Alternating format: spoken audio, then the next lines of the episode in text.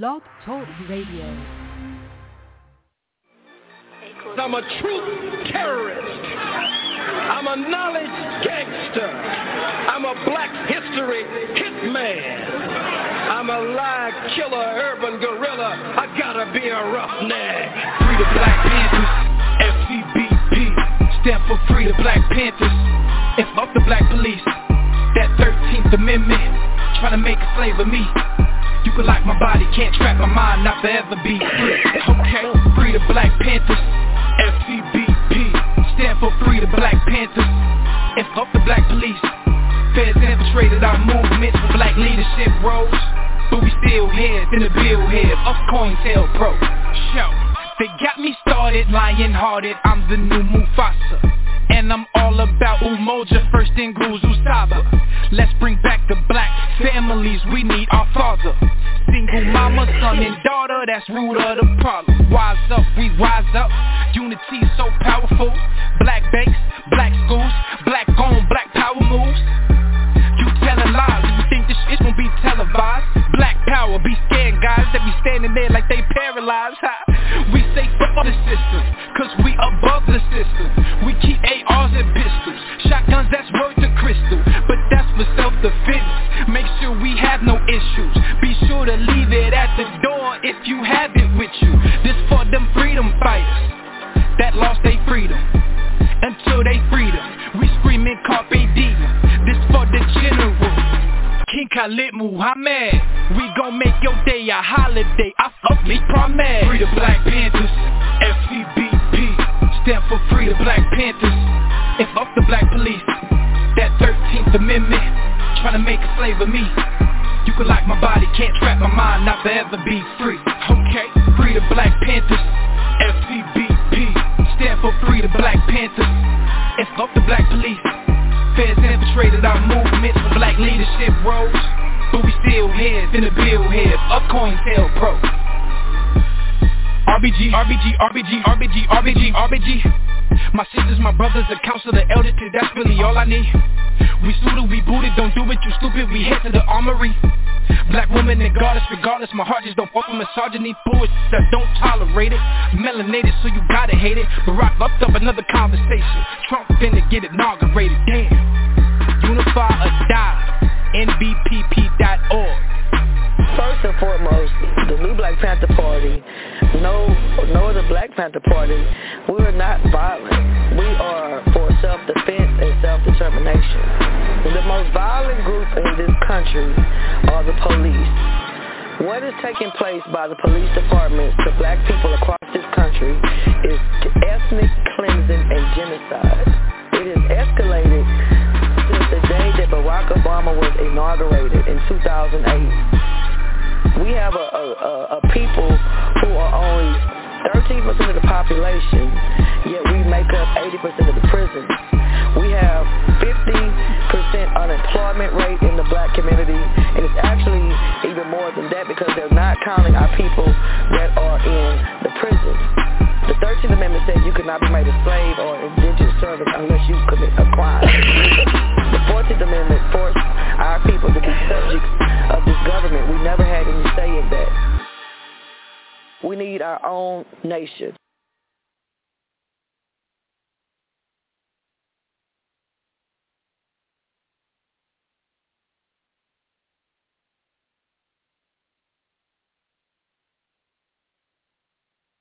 Probably get a better response to it than if you try to make it an all or nothing thing, particularly at this point in time when tensions are so high. Uh, and we know what the movement's intentions have been. Um, the governorship in uh, Virginia essentially was a shocker. And what was it about? It was about educational takeover on the one hand, and some of it was surely about what people thought to be the excesses of all the 1619 projects and so forth. So decentralization, I'm in favor of. And the reason I'm in favor of it is you get more coherent communities, you get more of them, and you don't have to have a national debate, which could quickly degenerate into a national brawl if you're not careful. Gotcha. But Mr. Epstein, what do you say to those black Americans who, who feel like, you know, in, in their heart of hearts, you know, um, that a, a debt you know, is is there, and they're still feeling uh, some of the trickle down effects.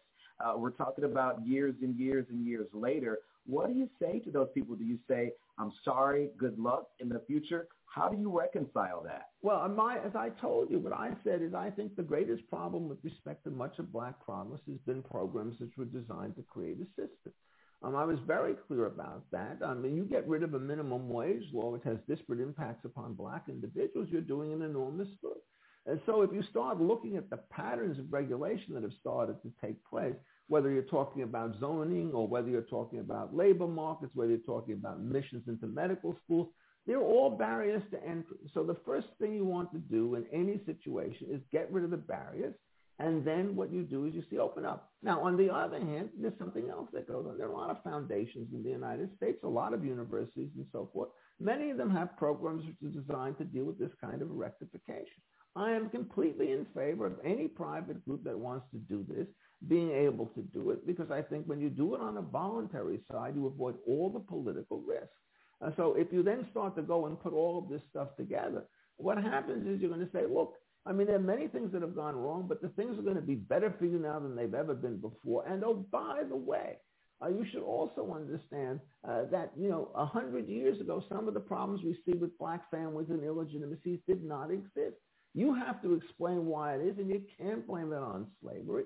What you have to do is to figure out what particular rules, whether they be welfare rules or family support rules and so forth, uh, that cause this stuff. That requires you looking very closely at things, and I'm all in favor of doing that stuff. But I think, in effect, a national program which starts to say that you have to pay through Congress is too risky under these circumstances because the people who are going to have to pay the practice are going to say, why me now? All the other cases can be distinguished on the grounds they paid it to direct victims at the time of the wrong. And this is going to be very different.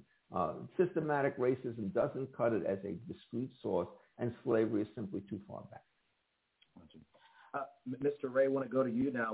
When we talk about asking for money, that's the easy part, asking. The hard part is figuring out where this money comes from. Uh, according to William Darity, a Duke University professor, of Economics and Public Policy. He also studies reparations. Uh, he thinks it's going to cost an upward amount of $12 trillion or roughly $800,000 per eligible family. How, where do we get that money? How do we pay for this? And number two, how do we determine who's eligible and what system is going to be in place to make sure that that is done right?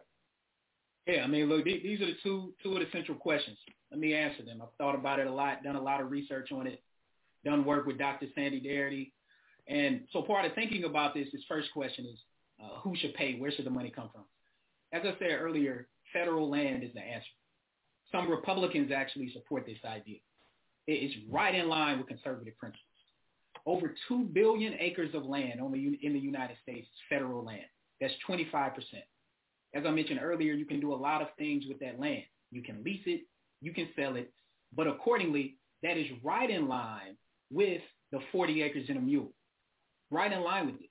This means that if we think about that $12 trillion that Sandy Darity and Kirsten, uh, Kirsten Mullins laid out, his wife, this means that 480 million of the 2 billion acres of land could be sold or auctioned off to cover these costs.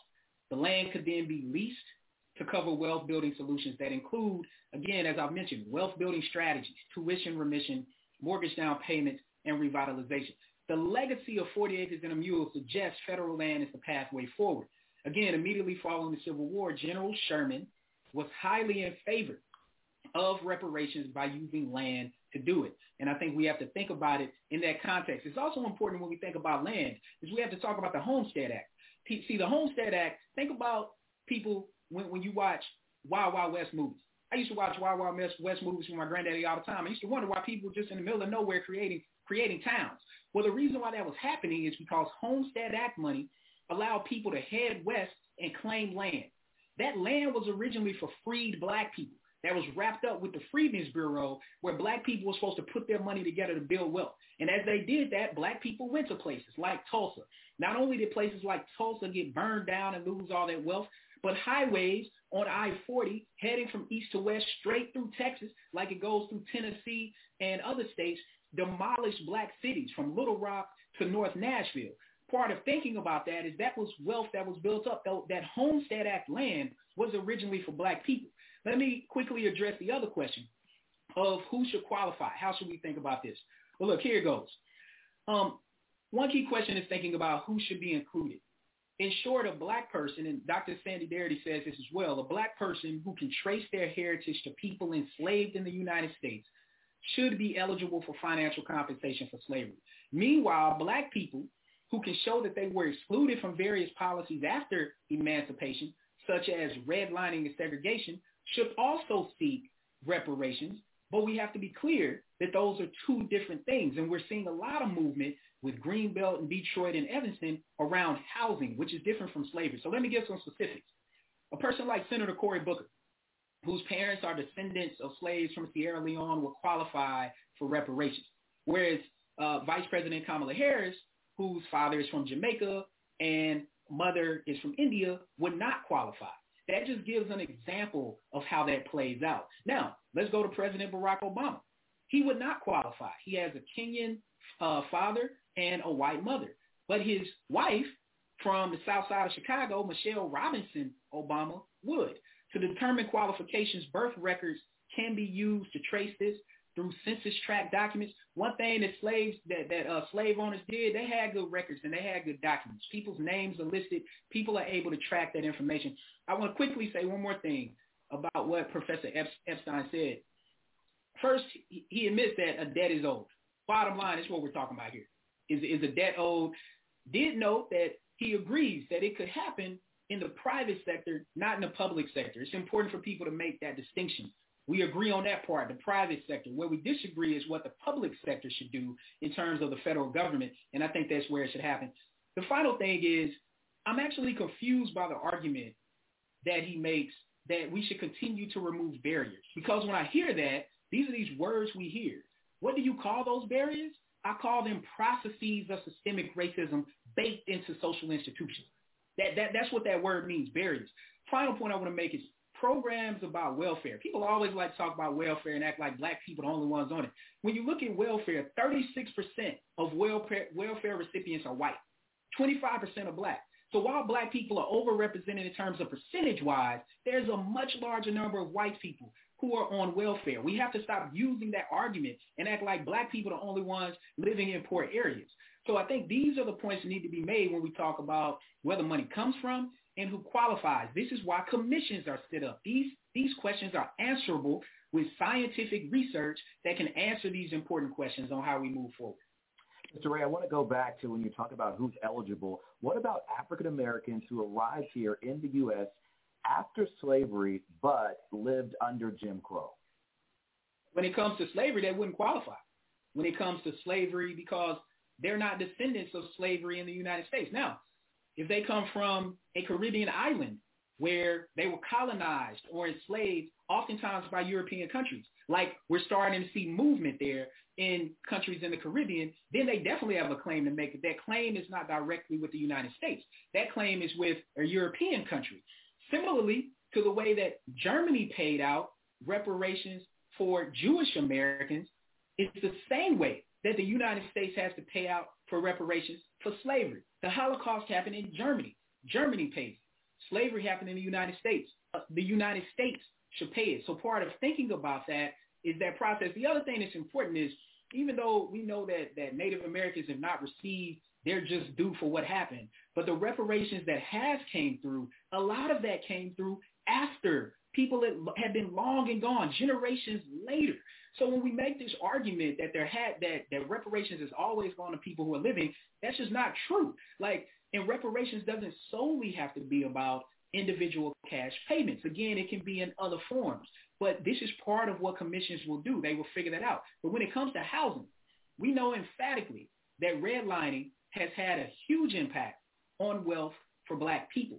And part of thinking about that is similar to what Evanston is doing, similar to what Detroit, Michigan is doing, similar to what Greenbelt, Maryland is about to do. They understand that housing segregation contributes to the racial the race the, the, the race wealth gap in the United States and that deserves its own atonement where people who came to the United States after that might actually qualify. We've got about 30 minutes left here in this uh, great debate. I want to go to Mr. Epstein. We have questions coming in from some of our audience members. This question is for you, Mr. Epstein. Reparations represent a general policy, policy solution for a broad solution or a broad problem that has accumulated over hundreds of years. As Dr. Ray says, a debt owed. So I wonder if your individualistic notion of responsibility doesn't miss the point. Aren't reparations an attempt to make up for a general wrong regardless of who exactly caused it? Mr. Epstein, your answer. Well, it certainly is an effort to do that, but I think in effect it's a dangerous effort to try and do it. Let's go back in effect and start with the number that was given, right? $12 trillion, $8 trillion, $800,000 per family. Uh, what you're saying in effect is that the debt of slavery is so sufficiently large that the average black person who's entitled to get this money will become therefore far wealthier than any white person um, who is going to have to live, particularly after you take these taxes out by part of the situation. Uh, the numbers here are completely wrong. Uh, so if you want to talk about this, then go back and think again about the Japanese situation. It was 1988. This is 40 odd years after all this terrible thing happened. The figures were $20,000, which if you then take it back in terms of a discounted situation is a tiny fraction. Reparations then were thought to be an important symbolic situation. And so what you're doing here is you're trying to do this debt and to calculate it in a monetized fashion. You get numbers which are simply unsustainable relative to the problem. Um, if you want to deal with some kinds of situations, I have no objections against somebody trying to acknowledge that slavery was wrong. There are lots of other things that were wrong as well. But what I do think, in effect, is that it's wrong to assume that everybody who is an eight-generation descendant from slavery is entitled to claim this debt. Um, Professor Ray mentioned throughout this talk that, you know, what the Barack Obama is going to do. Uh, but if you start taking people who have multiple origins and they're one-fourth black and three-eighths Asian or whatever it turns out to be, then these numbers become absolutely arbitrary. And it turns out that if you're trying to do this, two things happen. One is you don't know which entitlements are given to whom, and it's also clear that there is no benefit that descended to other individuals which you could turn back to them. The cases for reparations are most powerful if somebody gets money and there's a stash of wealth that they've taken from somebody else, and then you ask them to give it back to them. But if somebody takes the money, dissipates it, and nothing is left, and you're going to charge his descendants the full cost of this particular debt, when in fact they've derived nothing from it, that is not under individual principles attractive, and it's not attractive as a public matter. Because what it does is it inflates these debts beyond recognition. So suppose somebody came forward and said, okay, what we'll do is we'll pay every person $10,000. Um, that's very different from $800,000. I'm not in favor of doing this because I think when the sums get that small, it's not worth the calculation. But when they get as large as you're talking about, there will be a firestorm of resistance to ask people who are essentially going to be poorer than the folks who get the money uh, to sacrifice and to pay taxes under this circumstance. As to the public land solution, that land belongs to everybody. And you could also sell it off and put the money into the public treasury. There's no reason why any one group has a priority to it if they don't have direct claims against other individuals. This is just asking for too much, and one has to try to figure out how to temper it down. And I think when you look at all the confusions that are going to take place, these smaller decentralized programs are going to be much more effective. Put that number on the table, and there will be an incredible brawl that will happen. It is not going to be achieved. What you will do is create more animosity and very little by way of transfer. And that leads us to our next question to you, Mr. Ray, from one of our audience members who says, how important are direct payments to the descendants of slavery versus social programs to help African Americans? It's a great question. So I think it's an and versus an or. Uh, one of the things that uh, my colleague Dr. Andre Perry and I have argued for are social programs, essentially a 21st century New Deal that focuses on the pathways to wealth, education, housing, and home and business ownership. The key areas where we know that inequality exists. So part of what it will look like is in education, it will be tuition payments.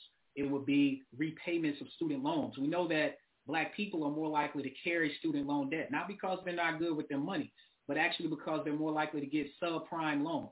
Accordingly, there was a recent study that came out looking at graduates of historically black colleges and universities. So for all those people in Texas that go to Texas Southern or go to some of these other universities, and you need to look at what your what your student loans look like and whether or not you had subsidized or unsubsidized loans, what your interest rates were.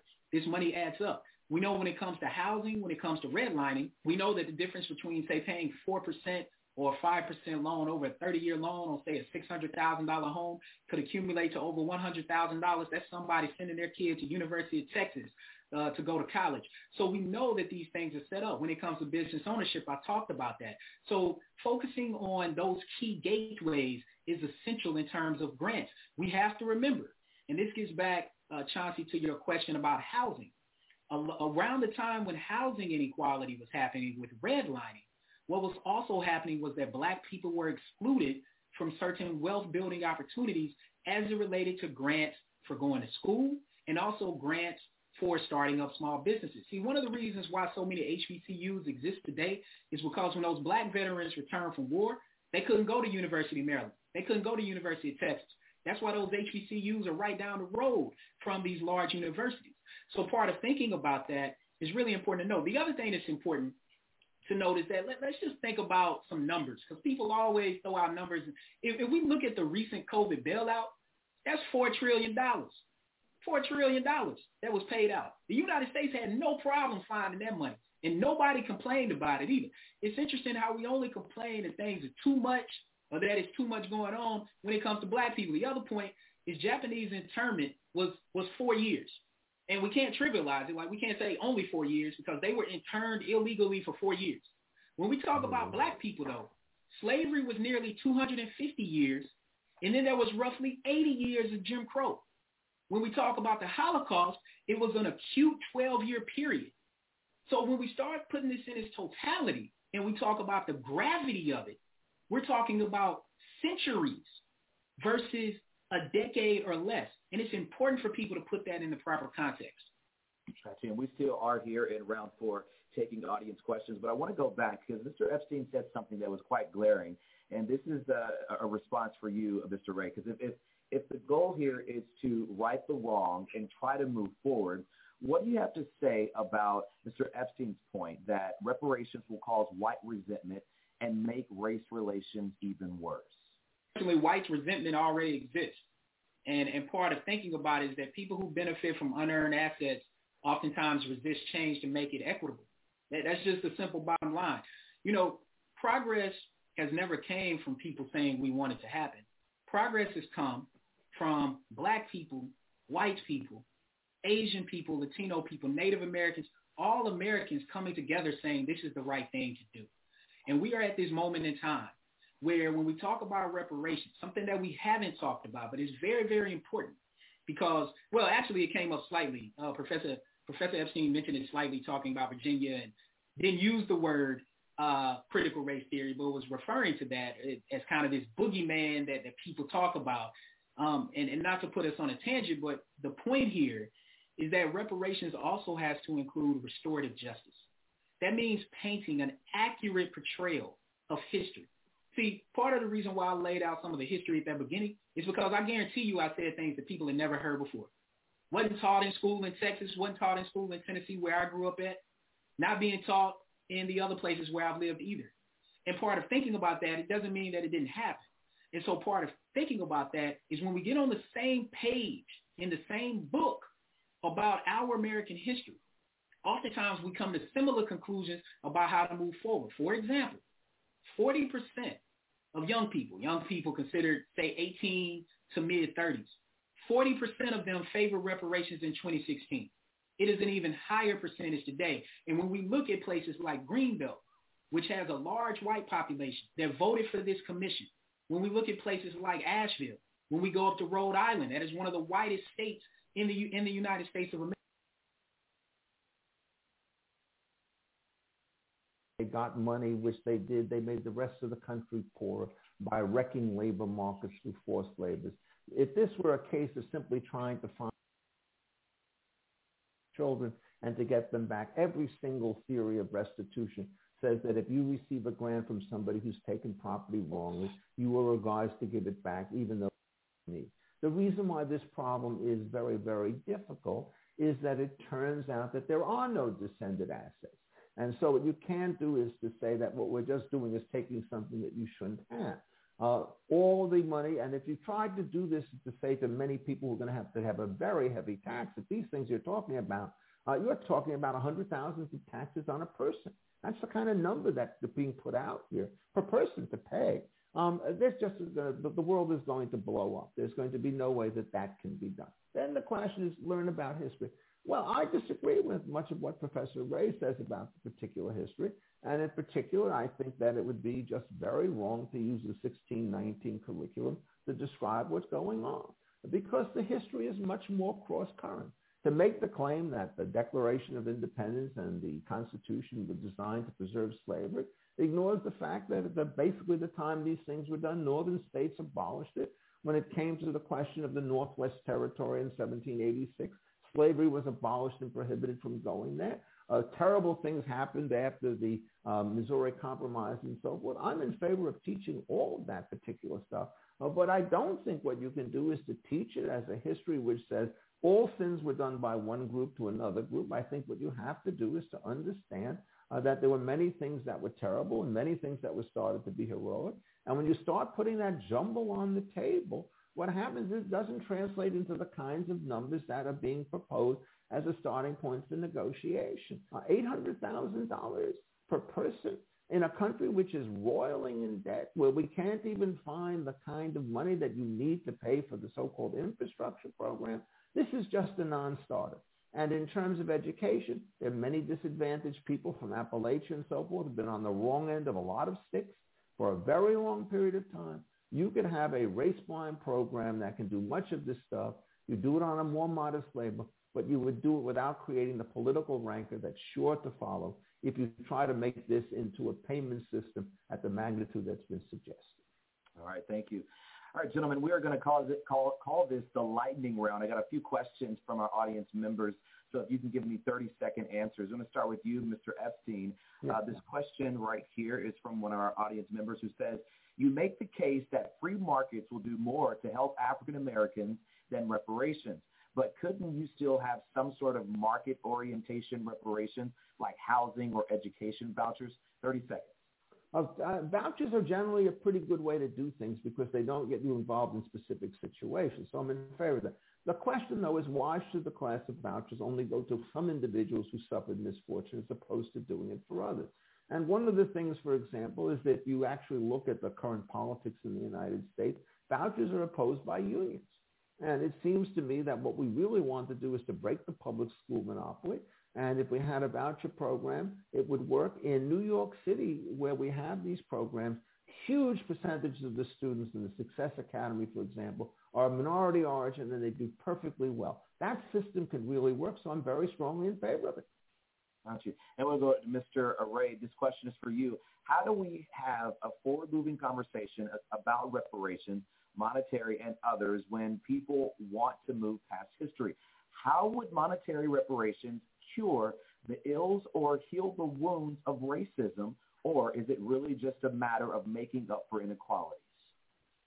Well, I think when it comes to, to the monetary value, it's about the, the wrong and dealing with that. And again, when we talk about the money, we, we can put a financial value on it. Like the, the physical bodies of slaves was valued at three billion dollars in 1860.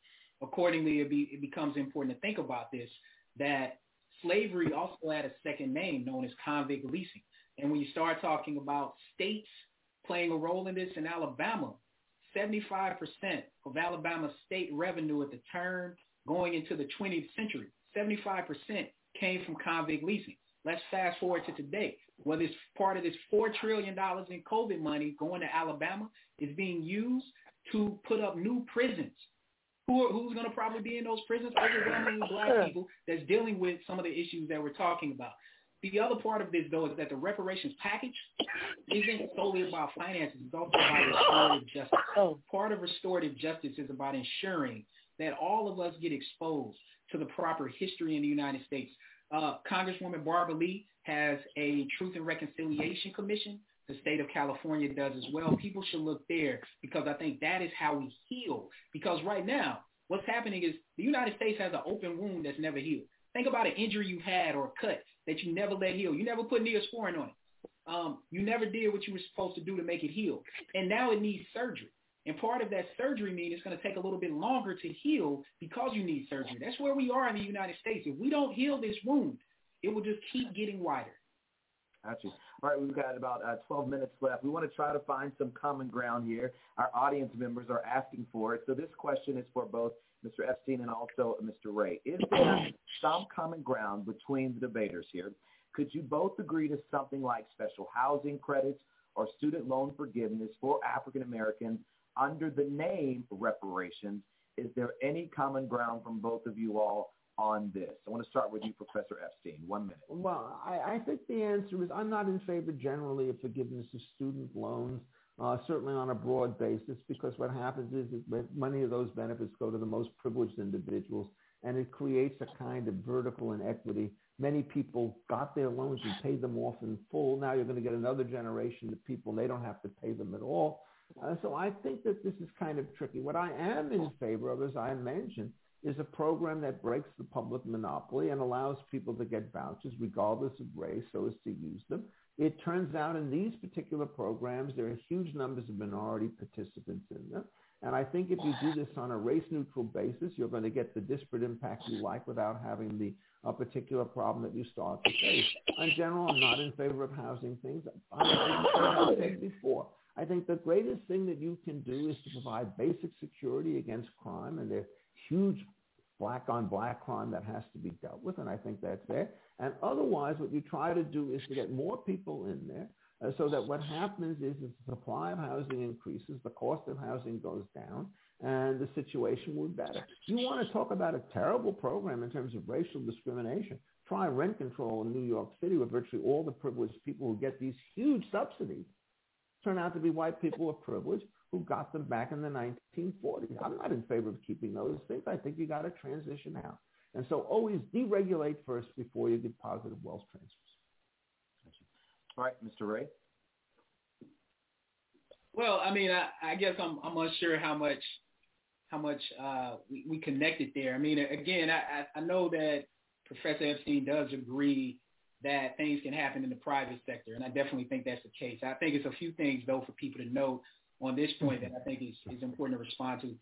First thing is that when it comes to, to vouchers that will be for everyone, that's no different from a whole bunch of other programs that's been done where black people and people who know that a wrong has been done and needs to be atoned for, including the large number of white people who are pushing for this, that oftentimes when these benefits come down, they come down on the backs of black people. This is another example that Professor Epstein actually highlighted, which is that, oh, well, everyone should be able to get these vouchers, even though they should probably be exclusively for black people. We're not going to do that. No. When it comes to affirmative action, what, what's interesting there is that affirmative action has benefited women just as much as it has black people. And affirmative action expands to not just include gender and race, but to think about religious discrimination, particularly for Jewish Americans as they deal with, as, as they continue to experience hate crimes and also disability.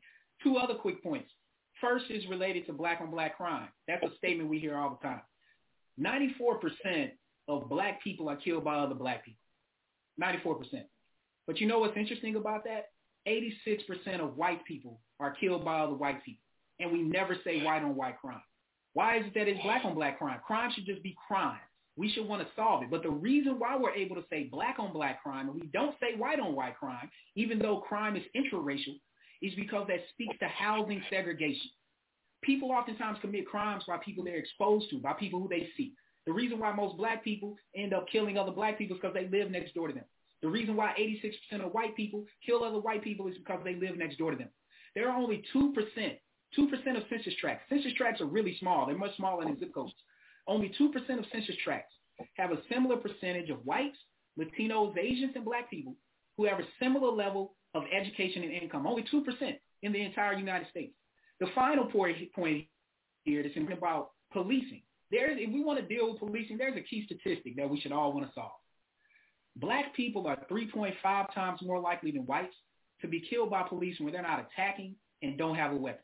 3.5 times more likely. We're not talking about people who were attacking. We're not talking about people who had a weapon. Who says that? Police themselves. There are some key statistics and tons of research out there that show these disparities if we actually want to uh, approach them head on and do something about it. Gotcha. All right. As we close here, I want to give each of you all two minutes here. Uh, uh, for a closing statement on your side. This has been a great conversation, and you all have done so uh, well with making and bringing your points home. I want to start with you, Mr. Epstein. You have two minutes here in your closing statement. Well, the situation in the United States is extraordinarily complex. And there are many things that we do today that are unrelated to race formally, but which have enormous disparate impact on the way in which these things go. I'm interested in trying to find a way in which we can improve the lot of all Americans uh, by trying to have programs that are not divisive in the way in which they are put together.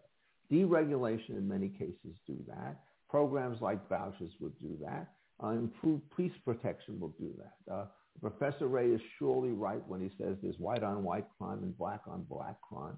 What is missed from that is that the rate of crime on black and black as a percentage of population is far, far higher than it is on the other side. And so when you start to see people calling for the relaxation of police enforcement, it's going to result in a much higher increase in black on black crime than it is on white on white crime. And what you therefore have to do under these circumstances is to figure out how it is you get equitable enforcement to make sure that these things do not happen. It's also absolutely critical to try to have educational opportunities for everybody. And in these particular circumstances, getting rid of the public school monopoly, I think, is much more to the point. If you start looking, for example, at the performances in the Success Academy that I referred to, here are kids in the worst of these schools that imagine come from the family. They have scores that are comparable to those of the kids who live in Scarsdale, New York, an upper middle class factor. my son worked in these schools, and one of the things they start to say is the last thing we care about when we teach our children is whether or not they're all black, all white, or some mix between them. We think that we're trying to improve their kids, and if we give them the right environment, it doesn't matter whom they sit next to. We've got to be able to do it. So I'm in favor of trying to do each and every one of these things. What I do not think is going to be appropriate is to put an enormous number on the table as to what you think to be inherited by simply taking a situation where you figure out what the loss was and then compound it by interest in 150 years and try to give it to the descendants. One has never been able to do that formula anywhere else. You should not try to do it here. So if you're going to try to play the reparations situation, I'm certainly going to see that people are going to try it. I'm not saying you can't do it. I think what you really have to do is to start with a much more realistic assessment and if you start thinking about the Japanese number as being a sign of a combination of a little compensation and a lot of symbolic stuff, you're going to get a lot farther. You may do this in local situations, but if you could talk about a million people or two million people on these commissions, you have to worry about nationally that there are probably thousands and thousands of communities that are not prepared to entertain this.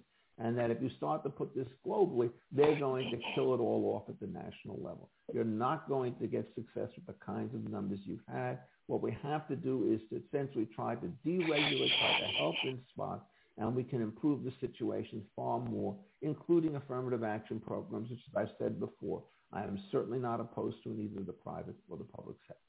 Mr. Epstein, thank you so much. Two minutes, Dr. Ray. Yeah.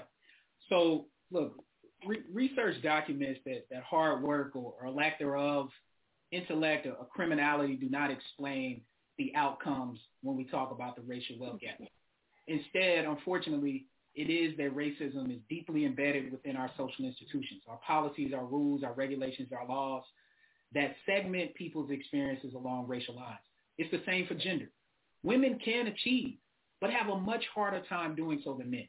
If not, America would have had a woman vice president and a speaker of the House sitting behind the president long before 2021 part of thinking about this is that what people seem to not realize is that being upwardly mobile does not negate encountering racist hurdles on the pathways to success. Our current system is set up for some people to have to jump over hurdles to succeed, while others simply get to run to the finish line without experiencing those hurdles. Rather, it is about creating equitable pathways to success. This is what America says it is an equitable democracy. That's part of what we call ourselves. And part of thinking about this equitable democracy is that people are pushing for America to reach its true ideals. Part of reaching our true ideals is that the only way this can properly occur is acknowledging that there are barriers, as Professor Epstein said, systemic barriers that prevent us from getting there. Moreover, it is not that racial progress has not been made. It is that the United States has yet to make enough progress. In this regard, comments of certain people oftentimes become disappointing. Black people who succeed often walk on pins and needles because they realize that their success, and more so maintaining it, is precarious. As a result, some black people aim to make white people feel comfortable. Many of us are mostly socialized to do so. It is often a survival strategy for our lives during police encounters or economic survival in war rooms. Some of us who succeed may experience survivor's remorse because we are some of the few that it. But you know what? We actually embody the American dream and become the in-person example to people who do not want to admit that systemic racism exists. We may even convince ourselves that racism is more prominent on the individual level than the institutional level. But in closing, we simultaneously represent racial progress, but are also most likely to be subjugated to racial discrimination because of the predominantly white spaces we are embedded within. We experience a chronic form of double consciousness, as W.B. Du Bois highlights, and admitting so can oftentimes lead to a slow death that we experience through the cumulative racial cuts and hurdles we encounter. The American dream being achievable for a few does not absolve the system and an imperfect union, even when some of those successful people try to rationalize the racism. We can do better as a nation. We must do better. Let's get past this open wound. Let's heal, and the best way to do it is through reparations. Mr. Ray, thank you so much. Here our last minute. It is now time for our audience to take the closing poll on tonight's debate. If you're logged in to the U of H live stream site, please take a moment right now to indicate your opinion. We know we did uh, a poll at the beginning. Now this is the, uh, the closing poll after hearing tonight's debate on whether you think the U.S. government should pay reparations for slavery and racism against the black community. The closing poll you'll see there, it states, having listened to the debate, do you think the U.S. government should support some policy of reparations for black Americans, yes or no. Please go ahead and make your vote uh, there in the closing poll. Now, while we are waiting on those results to come in, I'd like to thank both of our speakers here for this very civil and informative um, debate on such a, an important issue and an important topic that we've been talking about for years, and I hope we will continue to talk about. I also like to thank the Gilbert family for supporting this event, and also encourage all of our viewers to please, please visit the Elizabeth D. Rockwell Center on Ethics and Leadership website for a recording of tonight's debate and other upcoming events. And of course, tonight's debate will also be available on abc13.com and also on our streaming and digital platforms. All right, we're going to see if these poll results will come in. We know uh, before, at the beginning, the pre-poll results, we had uh, 74% of people believing in some kind of reparations, uh, 10% voted no, and 15% were undecided. Once again, that was the pre-poll results. Yes, 74%, uh, 10% no, and 15% undecided. Now we want to take a look here at our poll results and see if any hearts or minds have changed. Um, all right, uh, so the, the results are in. We have, uh, and this is the question, having listened to the debate, do you think the U.S. government should support some policy of reparations for black Americans? Yes or no, according to the post-poll results? Yes at 97%, I think there is no at 2%. Once again, 97% of people saying yes to of the Reparations Program. Uh, Thank you, gentlemen, so much for joining us here uh, for this uh, very great debate here. Um, it is very uh, thought-provoking, and uh, I wish you well in your careers as you all continue to talk on the subject. And thank you all so much for joining us here on for this debate for ABC 13 and the Hobby School of Public Affairs. I'm Chauncey Glenn. Have a great evening. cocktail dress that you wear to dinner at a regular restaurant. Designers and models we're going down to the runway right now. All right, everyone.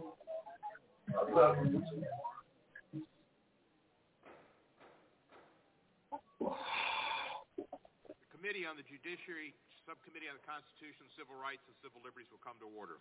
Thank the officers for their help in clearing getting the door shut and getting folks in. Thank you so much. Without objection, the chair will authorize to declare recess of the subcommittee at any time. I welcome everyone to today's hearing on H.R. 40 and the path to restorative justice. Restorative justice. I'll now recognize myself for an opening statement. Today is Juneteenth, a day that commemorates the announcement of the abolition of slavery in Texas and more generally throughout the former Confederacy on June 19, 1865. The news of the Emancipation Proclamation did not reach Texas for two years, and so it was not until 1865 that all enslaved people knew they were free, despite President Lincoln's emancipation announcement. Slavery was a crime against humanity, one which, whose impacts we as a society continue to grapple with today. This year also marks the 400th anniversary of the first African slaves being brought to America. Slavery was our nation's original sin. Our Constitution protected it, embodying it in various compromises that gave disproportionate power to slave states. For example, the Three-Fifths Clause count a slave as three-fifths of a person for population counts. Of course, they weren't considered persons, but property. But that in turn gave disproportionate representation to slave states in the House of Representatives. The Constitution also created the Electoral College, a system of electing the President of the United States that gave, slave states another avenue to exercise disproportionate influence over national affairs. It is only fitting then that we should hold a hearing today on H.R. 40, the Commission to Study and Develop Reparation Proposals for African Americans Act. My colleague, Representative Sheila Jackson Lee, who is in another hearing right now, she's here with us. Thank you. A member of the subcommittee is the current lead sponsor of this legislation, and I'm proud to be a co-sponsor with her, along with full committee chair Jerry Nadler, also a longtime co-sponsor of this bill. But the greatest credit for H.R. 40 belongs to two individuals. First and foremost, Mr. John Conyers.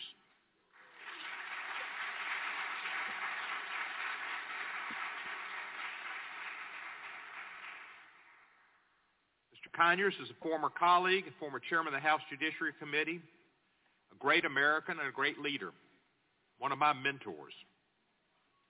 One of the reasons that I have introduced this resolution with him since 2007. He introduced it first 30 years ago. And he reintroduced it every Congress thereafter until his retirement.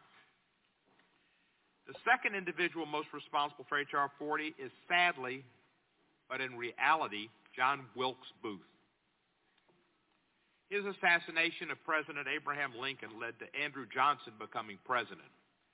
And President Johnson effectively rescinded the promise made by General William T. Sherman to former slaves that they would each be guaranteed 40 acres of land to make a living as a free person. Promise sometimes colloquially referred to as 40 acres and a mule. President Lincoln would have carried that out and had plans to do it. But because of that dastardly day indeed of April 12 of 1865, it didn't occur. April was April 14 maybe.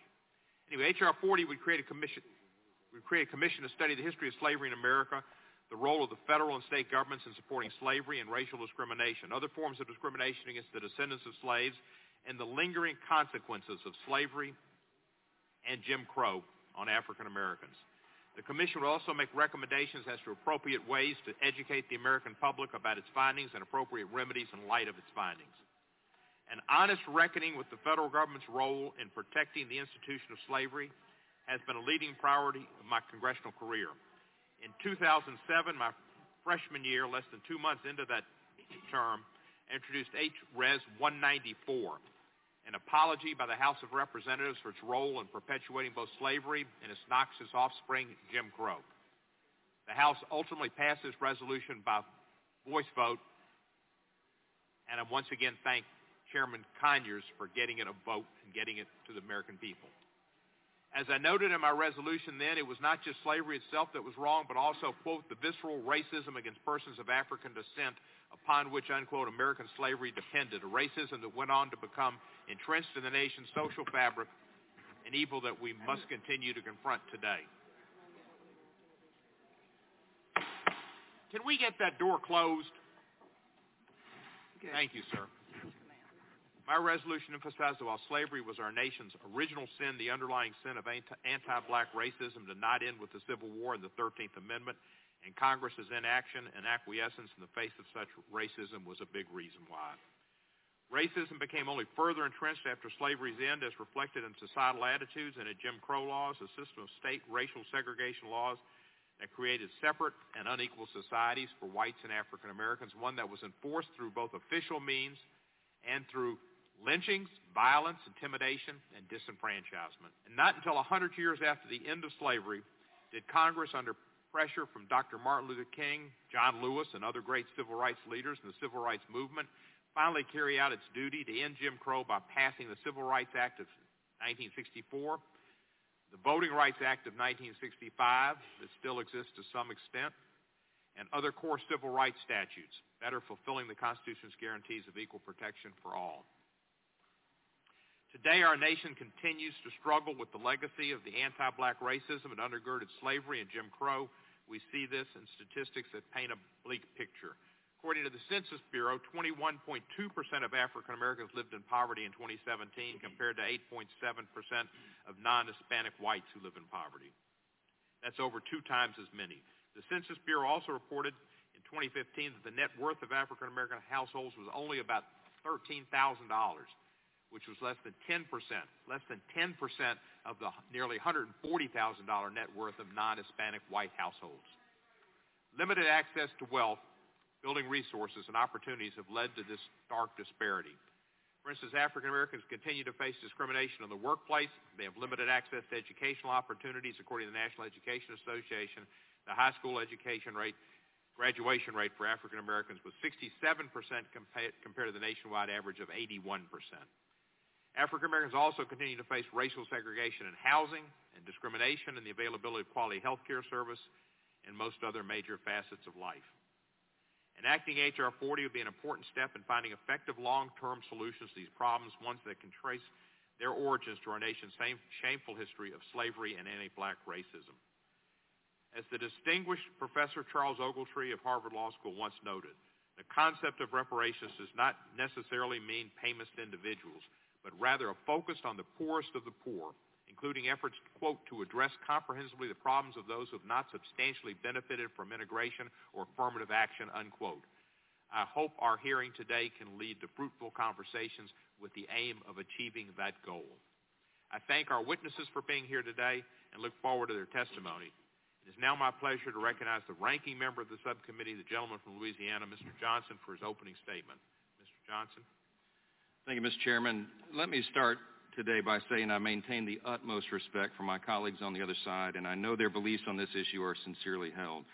I, I want to thank all our witnesses for being here today, for your good faith testimony and your scholarship. We've all read through it in detail and made many notes. I'll, I'll use my brief time here to just focus on an overview of what H.R. 40 is and why we're here. What we're going to discuss here today centers upon a regrettable and shameful portion of American history.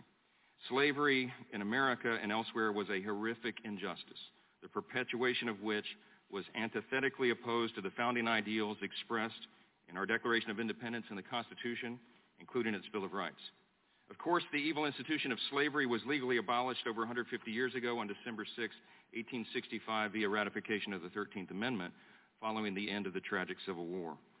The bill today, H.R. 40, would, quote, establish a commission to study and develop reparation proposals for African Americans.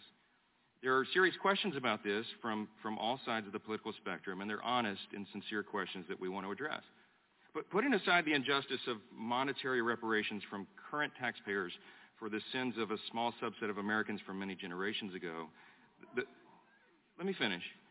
The, fair distribution of reparations would be nearly impossible once one considers the complexity of the American struggle to abolish slavery.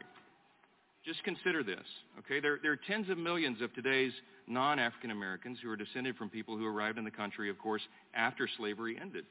And, and therefore, they can't be held responsible for its legacy. More tens of millions are descended from people in both the North and South who didn't own slaves or who were descended from white people who fought in the Civil War on the Union side. Indeed, only a small percentage of the total American population were slave owners. For the aforementioned reasons and many others, such an approach has been widely unpopular, at least in our recent history.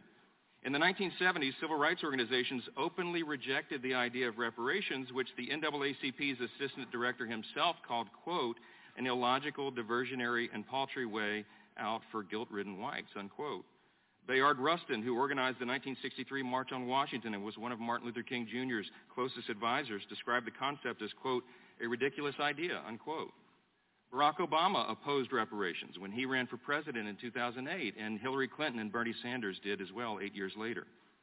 In addition to all this, here in the Judiciary Committee, we have an obligation to acknowledge that any monetary reparations that might be recommended by the commission created by H.R. 40 would almost certainly be unconstitutional on their face. The reason for that, listen, wait a minute.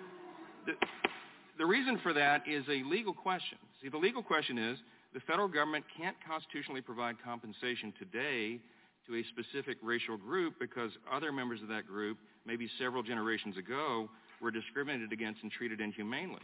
According to the U.S. Supreme Court, they would refer to that as an unconstitutional racial preference.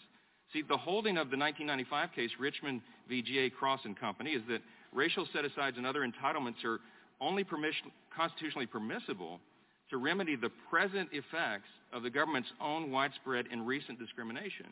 And the federal government is not allowed to provide race-based remedies that are, quote, ageless in their reach into the past and timeless in their ability to affect the future, unquote. Now listen, I, I get it. I've read the scholarship. I know that, that some proponents of this legislation believe that the very discussion of reparations itself would be cathartic for our nation.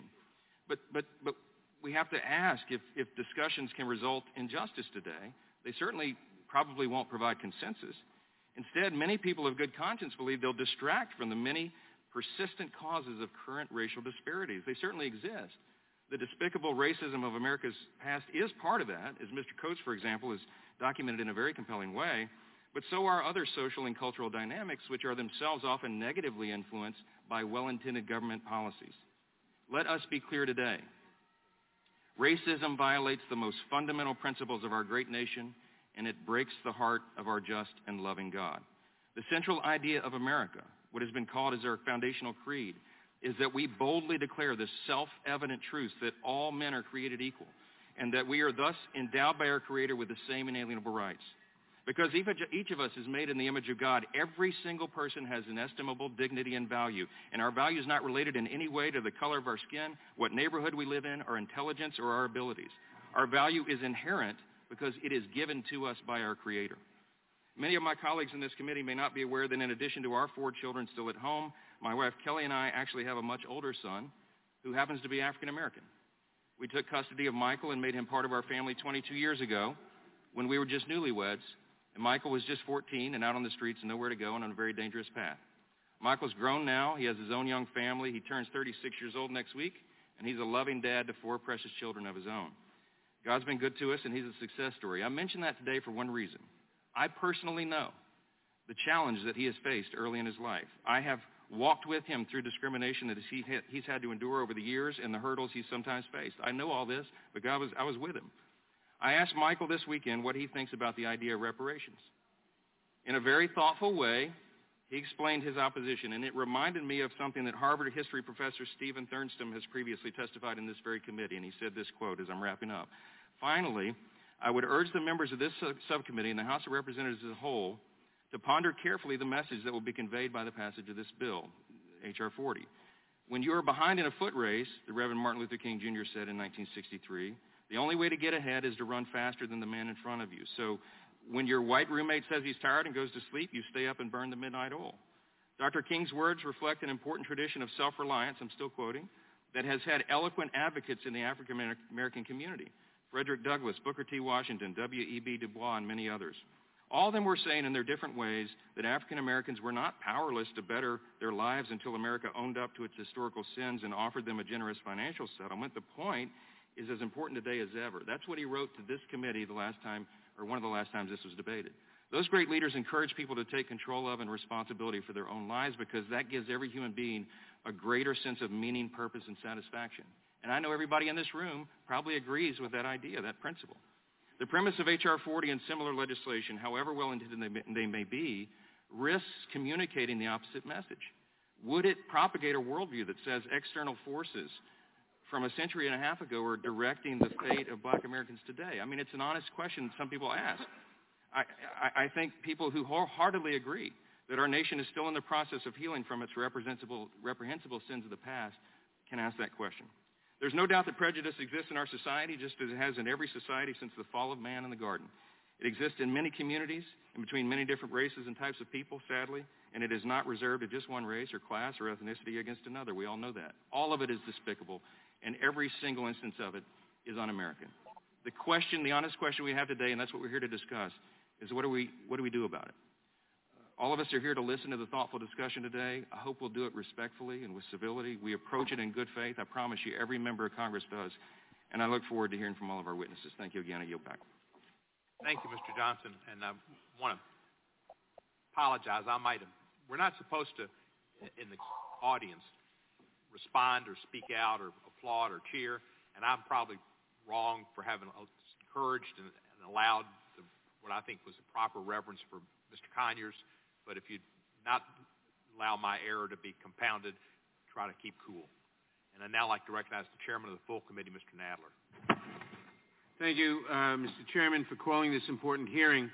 This year, we mark the 400th anniversary of the first enslaved Africans arriving at the colony of Jamestown, Virginia. Today's hearing on H.R. 40 and the path to restorative justice gives us the opportunity to reflect on the shameful legacy of slavery and Jim Crow in this country and to examine how we can best move forward as a nation. For nearly three decades, the former chairman of the Judiciary Committee, John Conyers of Michigan, introduced H.R. 40, which would establish a commission to study reparations proposals for African Americans.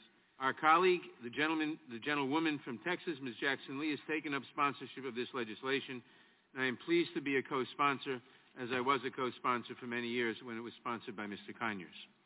H.R. 40 is intended to begin a national conversation about how to confront the brutal mistreatment of African Americans during chattel slavery, Jim Crow segregation, and the enduring structural racism that remains endemic to our society today.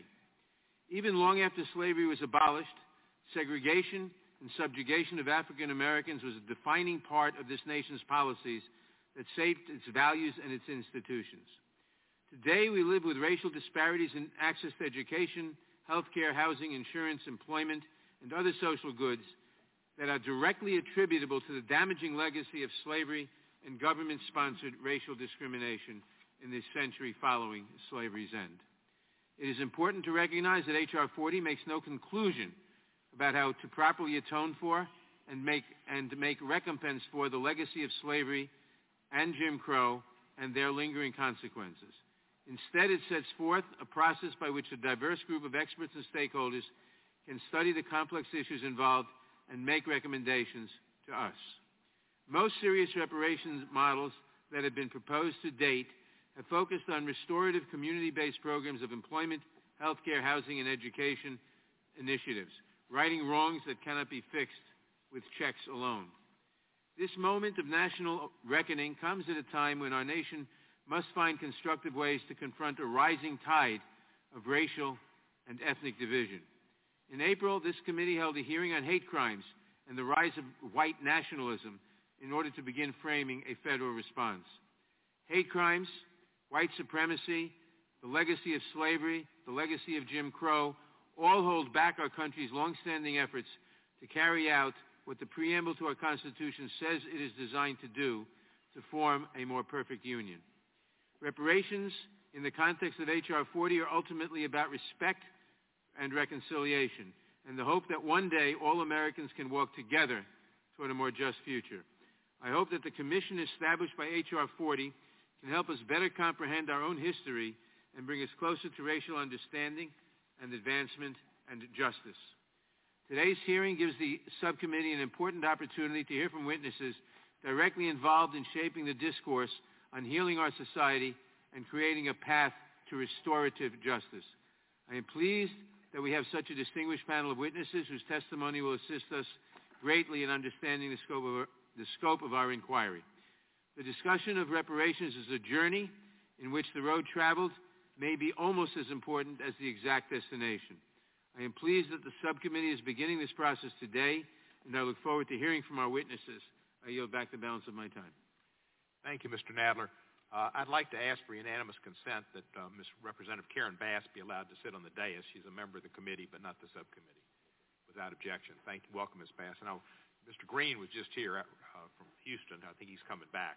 And now I'd like to recognize the gentlelady from Texas for an opening statement, Ms. Sheila Jackson Lee. Chairman, thank you very much, and thank you to uh, Chairman Nadler for uh, a uh, identity of H.R. 4 as a legitimate legislative action that should receive the full hearing of this committee, should in fact have a markup, go to the floor of the House, go to the United States Senate, and be signed by the President of the United States of America. This is a action of legislative commitment, and this is not a symbolic action, though I am gratified that we are having this hearing on Juneteenth. And for those of us who understand Juneteenth, two years after the proclamation, Emancipation Proclamation, there were those Africans who did not have freedom until 1865. So let me begin and indicate to my friends who have expressed a variety of assessments of H.R. 40 and say that America is a place that welcomes the diversity of thought. We even welcome the diversity of thought among the multicolored chocolate people that are African Americans, descendants of African slaves. Let me be very clear.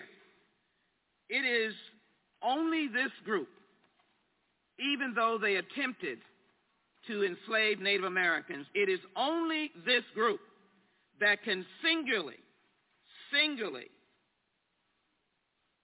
claim to have been slaves under the auspices, the institution, and leadership of the United States government. And so H.R. 40 is in fact, is in fact the response of the United States of America long overdue. Slavery is the original sin. Slavery has never received an apology. This commission will be comprised of members selected by the President of the United States, the Speaker of the House, the leader, and of course, those who've been entrenched in this process. I spoke to John Conyers yesterday. I'm honored to have been given the opportunity to lead this bill. John Conyers said to move on and to lead on, and for us to take this forward. Thank you, Congressman John Conyers, for all that you have done. So let me uh, share with you just a sense of what we face.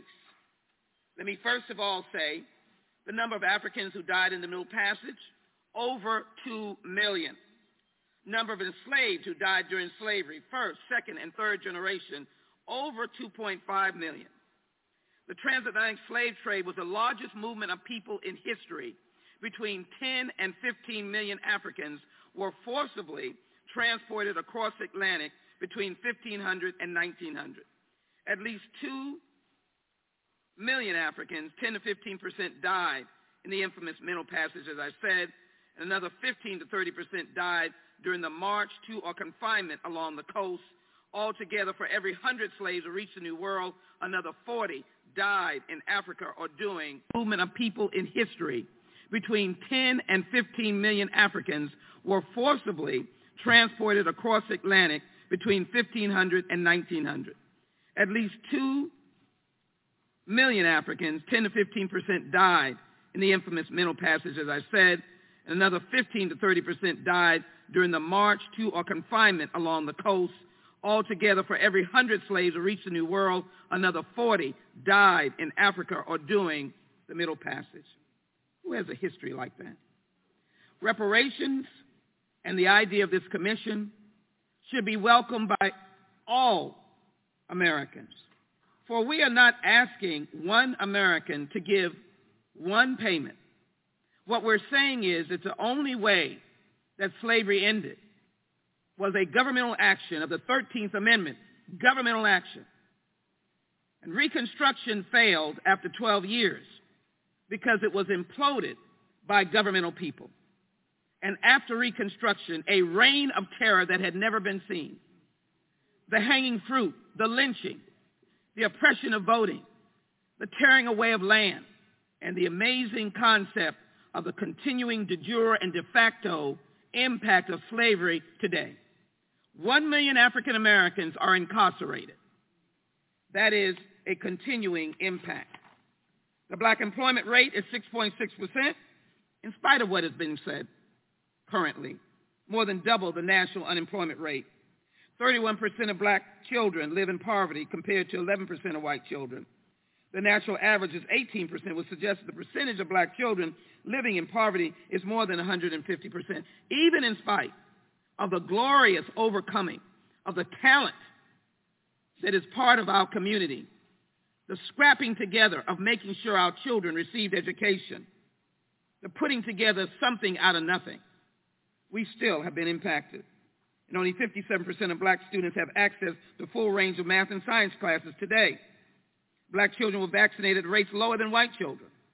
Education mobility has been limited. Black children represent 19% of the nation's preschool population, yet 47% of those receiving more than one out-of-school suspension. Black students are 2.3 times as likely to receive a referral to law enforcement. And we know the criminal justice system. So I conclude by these words. Black people in America are the descendants of Africans kidnapped and transported to the United States with the explicit complicity of the U.S. government and every arm of the United States lawmaking and law enforcement infrastructure. The dehumanizing and atrocities of slavery were not isolated occurrences, but mandated by federal laws that were codified and enshrined in the Constitution. The role of the federal government in supporting the institution of slavery and subsequent discrimination directed against blacks is an injustice that must be formally acknowledged and addressed. I am not here in anger or anguish. I am not in any way seeking to encourage hostilities. There are diverse opinions in this room, and I understand it, appreciate it, respect it, admire it, and love it. I'm a product of my history.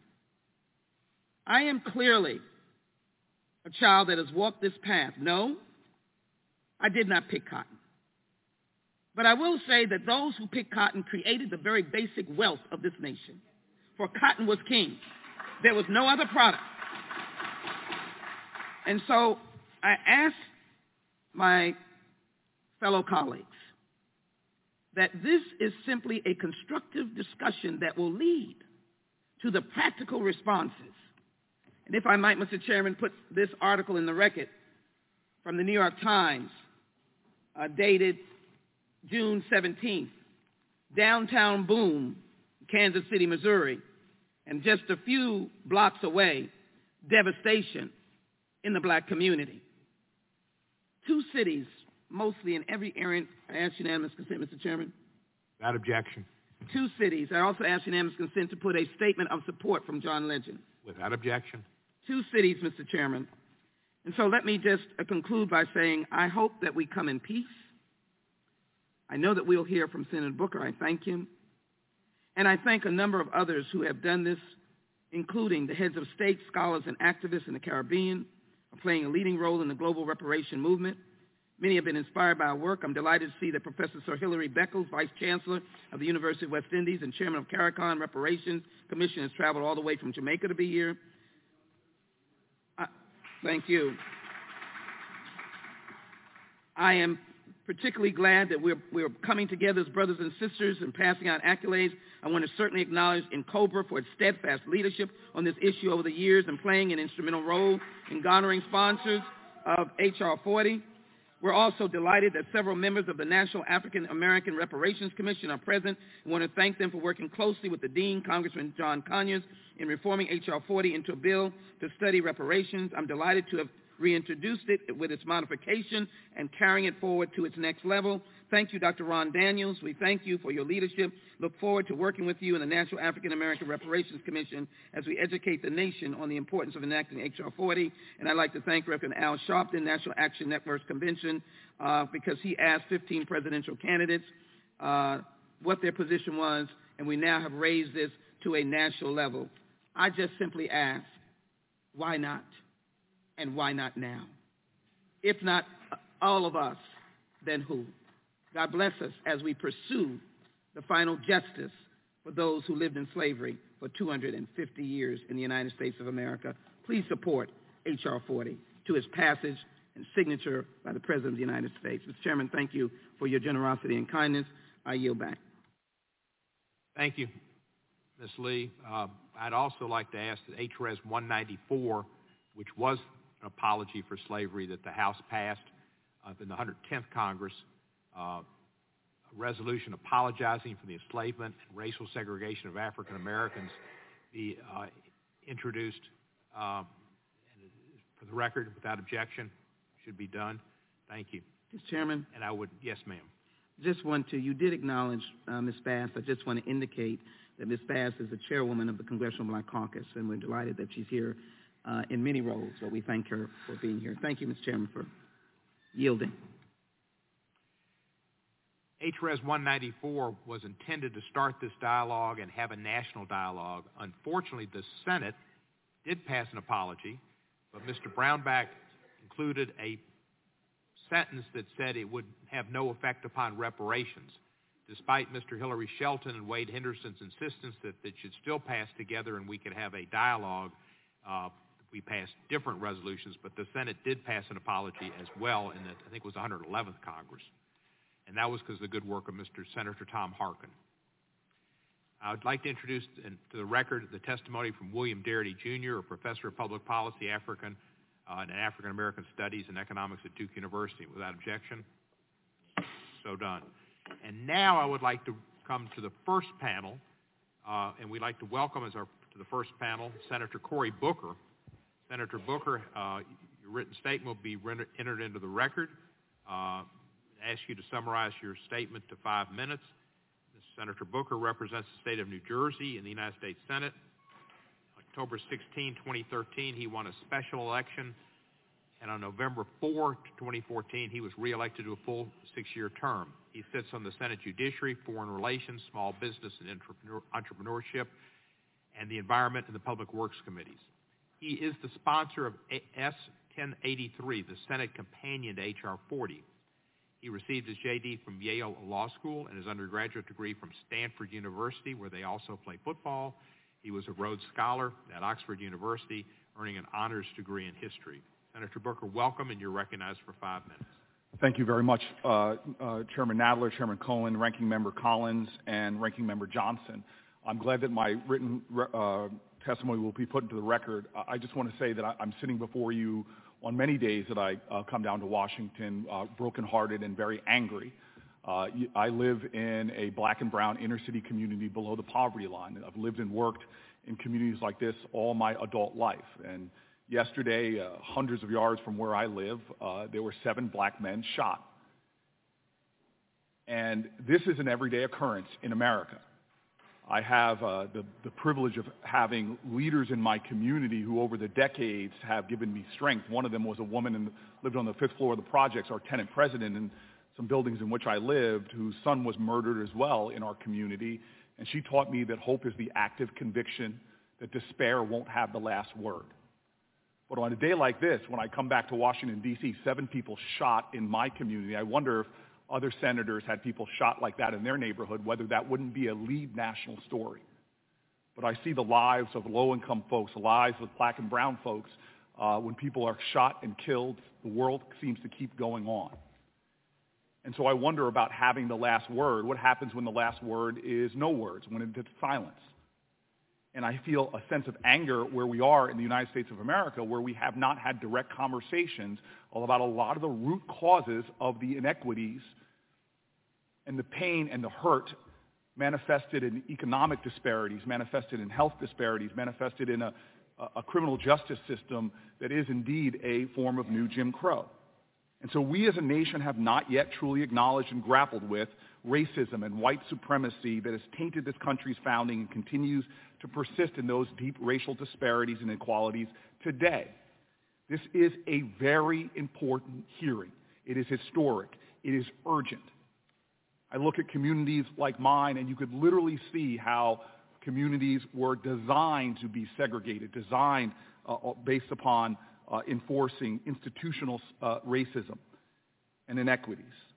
We know that racialized violence and terrorism has persisted from Reconstruction well into the 1950s, as my friend Bryan Stevenson's National Memorial for Peace and Justice shows. We've seen bombings of churches. We've seen massacres at places as recently as the Emanuel AME Church just four years ago. The stain of slavery was not just inked in bloodshed, but in the overt state-sponsored policies that fueled white supremacy and racism and have disadvantaged African Americans economically for generations. Many of the bedrock policies, in fact, that ushered generations of Americans into the middle class were designed to exclude African Americans from the GI Bill to Social Security, in, intentionally designed to exclude blacks, as was school segregation, redlining, neighborhoods like the one in which I live, which were by design walled off and disinvested in. And while these policies of the past, uh, uh, their damage and their reality has endured across generations and have created and led to so much of the racial wealth gaps uh, in our country. Right now, we see cities like Boston where the average white family has somewhere around $240,000 in wealth, and the average black family has about $8 in wealth. Health outcomes also vary widely by, by race. National black women are nearly four times as likely to die from pregnancy complications as white women, and in so many other areas. Our criminal justice system as well. No difference between blacks and whites for using drugs or selling drugs, but African Americans are about four times more likely to be arrested. These injustices do not just cause injustice for African Americans.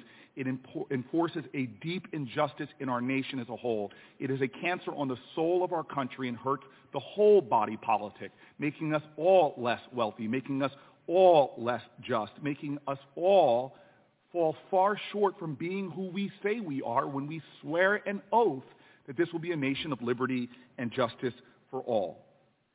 I believe this is an urgent moment, and this bill, which I am now leading on the Senate side, is the beginning of an important process, not just to examine and study this history that has not been addressed, the silence that persists, but also to find practical ideas to address the enduring injustices in our nation. The characterizations of such an effort that I hear from others is wrong and undermines our collective purpose and common ground. This idea that it's just about writing a check from one American to another falls far short of the importance of this conversation and what I believe we will truly talk about. I say that I am brokenhearted and angry right now. Decades of living in a community where you see how deeply unfair this nation is still to so many people who struggle, who work hard, who do everything right but still find themselves disproportionately with lead in their water, superfunds in their neighborhood, schools that don't serve their genius, healthcare uh, uh, disparities that still affect their body and their well-being. We as a nation must address these persistent inequalities or we will never fully achieve the strength and the possibility Hope is the active conviction that despair will not have the last word. I believe right now, today, we have a historic opportunity to break the silence, to speak to the ugly past, and talk constructively about how we will move this nation forward. As the old African saying says, if you want to go fast, go alone. If you want to go far, go together. It's about time we find the common ground and the common purpose to deal with the ugly past and make sure that generations ahead do not have to continue to mark disparities, but can truly talk about a nation where, as our ancestors spoke from the good book, where justice rolls down like water and righteousness like a mighty stream. Thank you, Mr. Chairman. Thank you so much, Senator Booker. I appreciate your testimony. Very heartfelt and well received. Uh, I also want to just reiterate that Congressman Al Green was here, and uh, he's a great champion. Uh, now I'd like to call upon our second panel and thank Senator Booker for his sponsorship and his statement and wonderful words. Thank you, sir. Second panel, if they'd come forward, I guess we need chairs. There we go. The chair crowd is here. Good.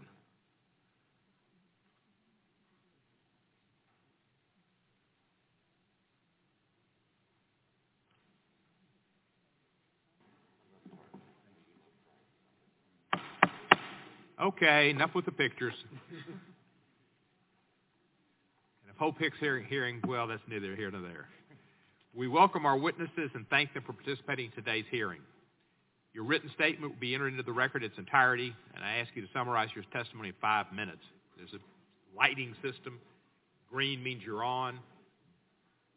Blue means you've got, no, yellow means you've got a minute left, and red, you're over. Cut.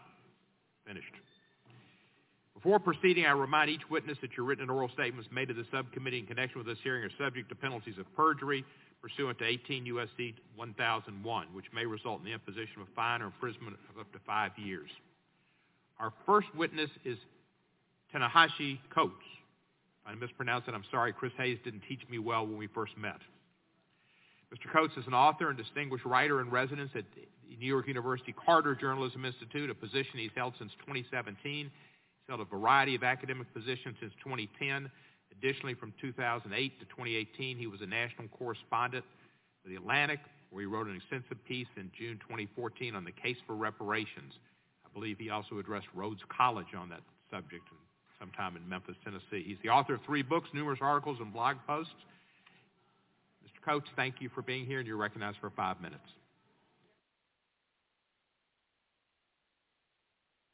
Yesterday, when asked about reparations, Senate Majority Leader Mitch McConnell offered a familiar reply. America should not be held liable for something that happened 150 years ago, since none of us currently alive are responsible. This rebuttal proffers a strange theory of governance that American accounts are somehow bound by the lifetime of its generations. But well into this century, the United States was still paying out pensions to the heirs of Civil War soldiers. We honor treaties that date back some 200 years, despite no one being alive who signed those treaties. Many of us would love to be taxed for the things we are solely and individually responsible for. But we are American citizens and thus bound to a collective enterprise that extends beyond our individual and personal reach. It would seem ridiculous to dispute invocations of the founders or the greatest generation on the basis of a lack of membership in either group. We recognize our lineage as a generational trust, as inheritance. And the real dilemma posed by reparations is just that, a dilemma of inheritance. It is impossible to imagine America without the inheritance of slavery. As historian Ed Baptist has written, enslavement, quote, shaped every crucial aspect of the economy and politics of America, so that by 1836, more than 600 million, or almost half of the economic activity in the United States derived directly or indirectly from the cotton produced by the million-odd slaves.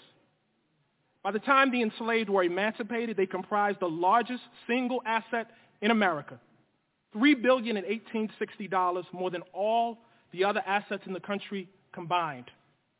The method of cultivating this asset was neither gentle cajoling nor persuasion, but torture, rape, and child trafficking. Enslavement reigned for 250 years on these shores. When it ended, this country could have extended its hallowed principles, life, liberty, and the pursuit of happiness to all regardless of color. But America had other principles in mind. And so for a century after the Civil War, black people were subjected to a relentless campaign of terror, a campaign that extended well into the lifetime of Majority Leader McConnell. It is tempting to divorce this modern campaign of terror, of plunder, from enslavement.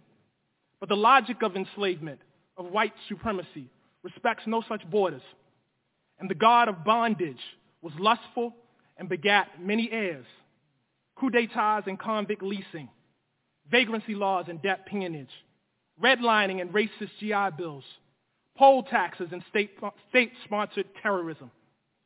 We grant that Mr. McConnell was not alive for Appomattox, but he was alive for the electrocution of George Stinney. He was alive for the blinding of Isaac Woodard. He was alive to witness kleptocracy in his native Alabama and a regime premised on electoral theft. Majority Leader McConnell cited civil rights legislation yesterday, as well he should, because he was alive to witness the harassment, jailing, and betrayal of those responsible for that legislation by a government sworn to protect them. He was alive for the redlining of Chicago and the looting of black homeowners of some $4 billion. Victims of that plunder are very much alive today. I am sure they'd love a word with the majority leader.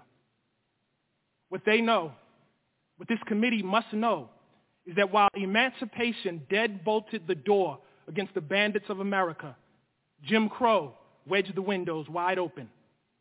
And that is the thing about Senator McConnell's something. It was 150 years ago, and it was right now.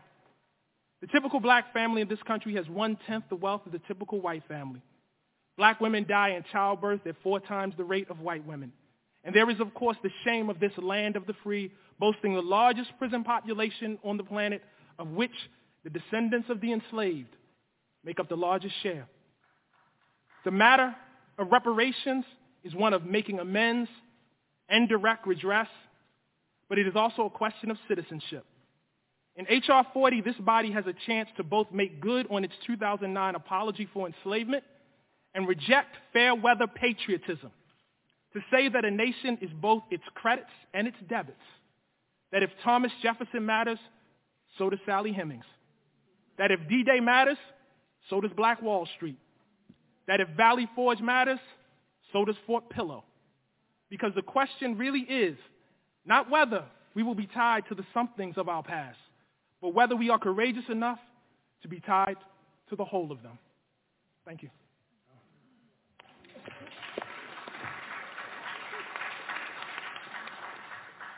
Thank you, Mr. Coates. Next witness is Mr. Danny Glover, an actor, a producer, and an activist for various causes. He's currently Goodwill Ambassador for UNICEF, chairman of the board of Trans-Africa Forum, an African-American lobbying organization for Africa and the Caribbean, and a friend of Harry Belafonte. You're recognized for five minutes.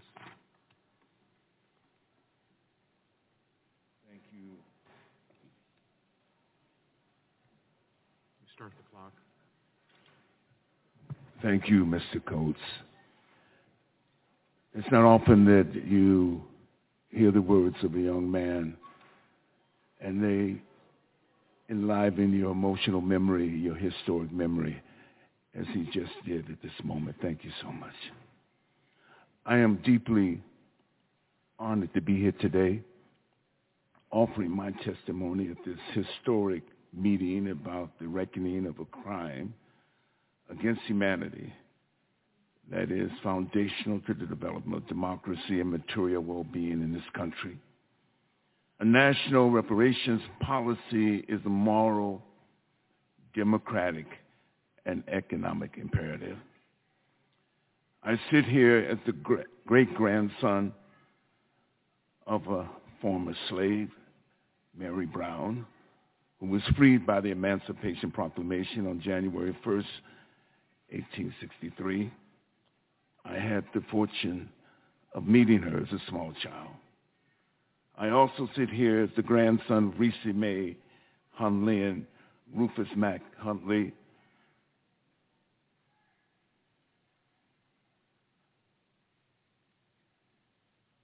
my maternal grandparents, who were both born before Plessy versus Ferguson, Supreme Court decision in 1896. And for a significant portion of their lives, they worked as sharecroppers and tenant farmers in rural Georgia until they were able to save enough money to purchase a small farm. They were subsistence farmers. Despite, despite much progress over the centuries. This hearing is yet another important step in the long and heroic struggle of African Americans to secure reparations for the damages inflicted by enslavement and post-emancipation and racial exclusionary policies. Many of the organizations who are present today at this hearing are amongst the historical contributors to the present national discourse, congressional deliberations, and Democratic Party presidential campaign policy discussions about reparations. We are also indebted to the work of Congressman John Conyers for shepherding this legislation. The adoption of H.R. 40 can be a signature legislative achievement especially within the context of the United Nations International Decade of People of African Descent. We should also note that the common market nations and the Caribbean Community, CARICOM, Reparations Commission, chaired by Professor Sir Hilary Beckles, who is here with us today, has exercised a leadership role from which we as a nation can benefit. Our sustained, direct, effective policy actions in full collaboration with African Americans and progressive citizens allies is the ultimate proof of the sincerity of our national commitment to repair the damages of the legally and often religiously sanctioned inhumanity of slavery, segregation, and current structural racism that limit full democratic participation and material advancement of African Americans and of our country's progress as a beacon of justice and equality. So I call on all of the elected public officials in Congress to demonstrate your commitment in action today and stand forth with Congresswoman Sheila Jackson Lee and co-sign co-sign HR 40. In closing, with the insightful and still, I'm, I close, excuse me, with the insightful and still relevant words of Dr. Martin Luther King Jr. in 1968. And I quote, why is the issue of equality still so far from solution in America? A nation which professes itself to be democratic, inventive, hospitable to new ideas, rich, productive, and ultimately powerful. Justice for black people will not flow into society merely from court decisions, nor from fountains of political oratory, nor will a few token changes quell all the tempt- tempestuous yearnings of millions of disadvantaged black people. White America must recognize that justice for black people cannot be achieved without radical changes in the structure of our society the comfortable, the entrenched, the privileged cannot continue to tremble at the prospect of change in the status quo. Thank you. Thank you. Go ahead. Ms. Katrina Brown is our next witness. She's a freelance speaker, educator, and facilitator. She produced and directed the documentary film Traces of the Trade, a story from the deep north which she made in response to her discovery that her Rhode Island ancestors were the largest slave trading family in the United States history. She also currently serves as a consultant for the Episcopal Church's initiatives on racial healing, justice, and reconciliation, authoring a 10-session race dialogue series for congregational use. And I must parenthetically say that we were doing our apology, this, the Episcopal Church beat us to it. They were leaders on that effort. She has an MA in uh, theology from the Pacific School of Religion, where she wrote a thesis on film and civic dialogue, and you're recognized for five minutes. Thank you, Chairman Cohen and Ranking Member Johnson and Representative Jackson Lee for the opportunity to speak this morning. I grew up in Philadelphia, six blocks from Independence Hall and the Liberty Bell. I am a deep-seated patriot so it was devastating to learn from my grandmother at age 28 that our ancestors had been slave traders and to discover that the DeWolfs were, in fact, the largest slave trading family in United States history, bringing over 12,000 Africans to the Americas in chains. That these were my Rhode Island ancestors, and that Rhode Island turns out to be the state that sent more ships to Africa than any other required me to reorganize my brain. The amnesia in my family matched the larger amnesia of the North, the self-serving myths of being always on the right side of history. I could no longer carry a sense of moral superiority relative to white Southerners, nor a sense of innocence vis-a-vis the black claims, vis-a-vis black claims on the white conscience. I decided to initiate a family journey to retrace the triangle trade. Nine relatives joined me, two of which are here today, and the documentary Traces of the Trade is the result. the subtitle being A Story from the Deep North. What we learned, how we stumbled, how we grew during that journey led me to become a passionate believer in the importance of reckoning with the history and legacy of slavery. A believer in personal and family reckonings, institutional ones, and larger national reckoning. And with that, in the need for repair or reparative action, which can and should take many, many forms. I express wholehearted support for H.R. 40 and I've met countless people of all backgrounds who believe in this form of national effort as well.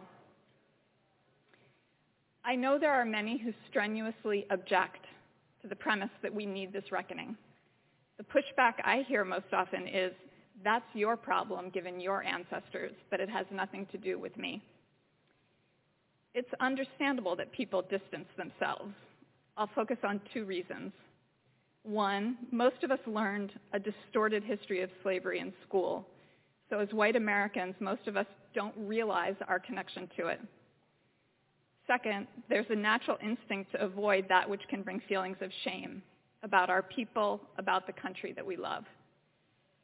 To address the first issue, here's a quick rundown of historical facts I had not been taught.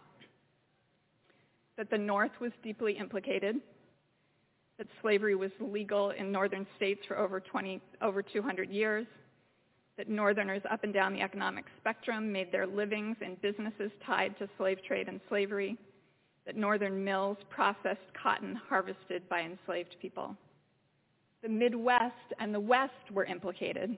They grew food to feed the South, where land was devoted to cash crops like cotton, harvested by the enslaved consumers throughout the country were implicated in their everyday purchases of clothing, coffee, sugar, rice, tobacco. People who immigrated from Europe after slavery were implicated. I have Irish, French, and German immigrant ancestors who came to the United States in the 19th century, worked in factories, struggled, but they were given access to the American dream. Why were waves of immigrants flocking here? Because it was the land of opportunity. Why was the economy booming? Why were there jobs? Because it had been built largely on unpaid labor. Once here, European immigrants got to systematically leapfrog over black families with devastating consequences up to the present day. So slavery built the nation. It turned, turning us into an economic powerhouse due mostly to, I must say, good folk who participated in mundane ways and looked the other way. Now for the second big reason for pushback against this bill, the emotions that it stirs up. And I'd speak directly to my fellow white Americans on this. First, fear not. Though it's counterintuitive, I've seen over and over again the liberating power of facing this painful past. Second, white people tend to imagine that black people are angry at us. But in my experience, black Americans don't blame us for the deeds of bygone ancestors, but are rightfully angry that we don't just drop the defensiveness or the self-absorbed guilt and sign up to work with them shoulder to shoulder to tackle the legacies that are still with us. Third, when we let go of defensiveness or guilt, we can get to a healthy and shared grief, which opens the door to sober, sacred, respectful, creative, collective conversation about how to make things right. There are scores of organizations that are already able to attest to this, the power of this work. They know, I know, that the process that a commission would help the country embark upon could be a transformative, positive and life-giving thing for the country as a whole, a beautiful thing. It is good for the soul of a person, a people, and of a nation to set things right. Thank you.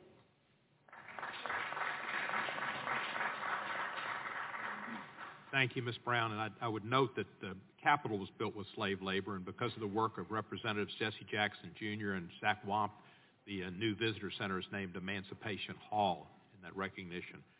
Mr. Coleman Hughes is a columnist for Quillette, and has worked as a freelance opinion writer since January 2018. He's had pieces published in the New York Times, the Wall Street Journal, the National Review, the City Journal, and the Spectator. He's studying philosophy at Columbia University, and we appreciate your attendance, and you're recognized for five minutes, sir. Thank you, Chairman Cohen, Ranking Member Johnson, and members of the committee. It's an honor to testify on a topic as important as this one. Nothing I'm about to say is meant to minimize the horror and brutality of slavery and Jim Crow. Racism is a bloody stain on this country's history, and I consider our failure to pay reparations directly to freed slaves after the Civil War to be one of the greatest injustices ever perpetrated by the U.S. government. But I worry that our desire to fix the past compromises our ability to fix the present. Think about what we're doing today. We're spending our time debating a bill that mentions slavery 25 times, but incarceration only once, in an era with no black slaves, but nearly a million black prisoners. A bill that doesn't mention homicide once, at a time when the Center for Disease Control reports homicide as the number one cause of death for young black men. I'm not saying that acknowledging history doesn't matter. It does. I'm saying there's a difference between acknowledging history and allowing history to distract us from the problems we face today. In 2008, the House of Representatives formally apologized for slavery and Jim Crow. In 2009, the Senate did the same. Black people don't need another apology. We need safer neighborhoods and better schools. We need a less punitive criminal justice system. We need affordable health care. And none of these things can be achieved through reparations for slavery. Nearly everyone close to me, nearly everyone close to me told me not to testify today. They told me that even though I've only ever voted for Democrats, I'd be perceived as a Republican and therefore hated by half the country.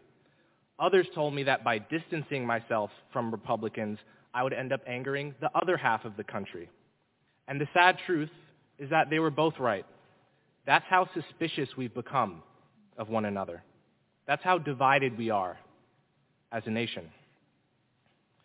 If we were to pay reparations today, we would only divide the country further, making it harder to build the political coalitions required to solve the problems facing black people today. We would insult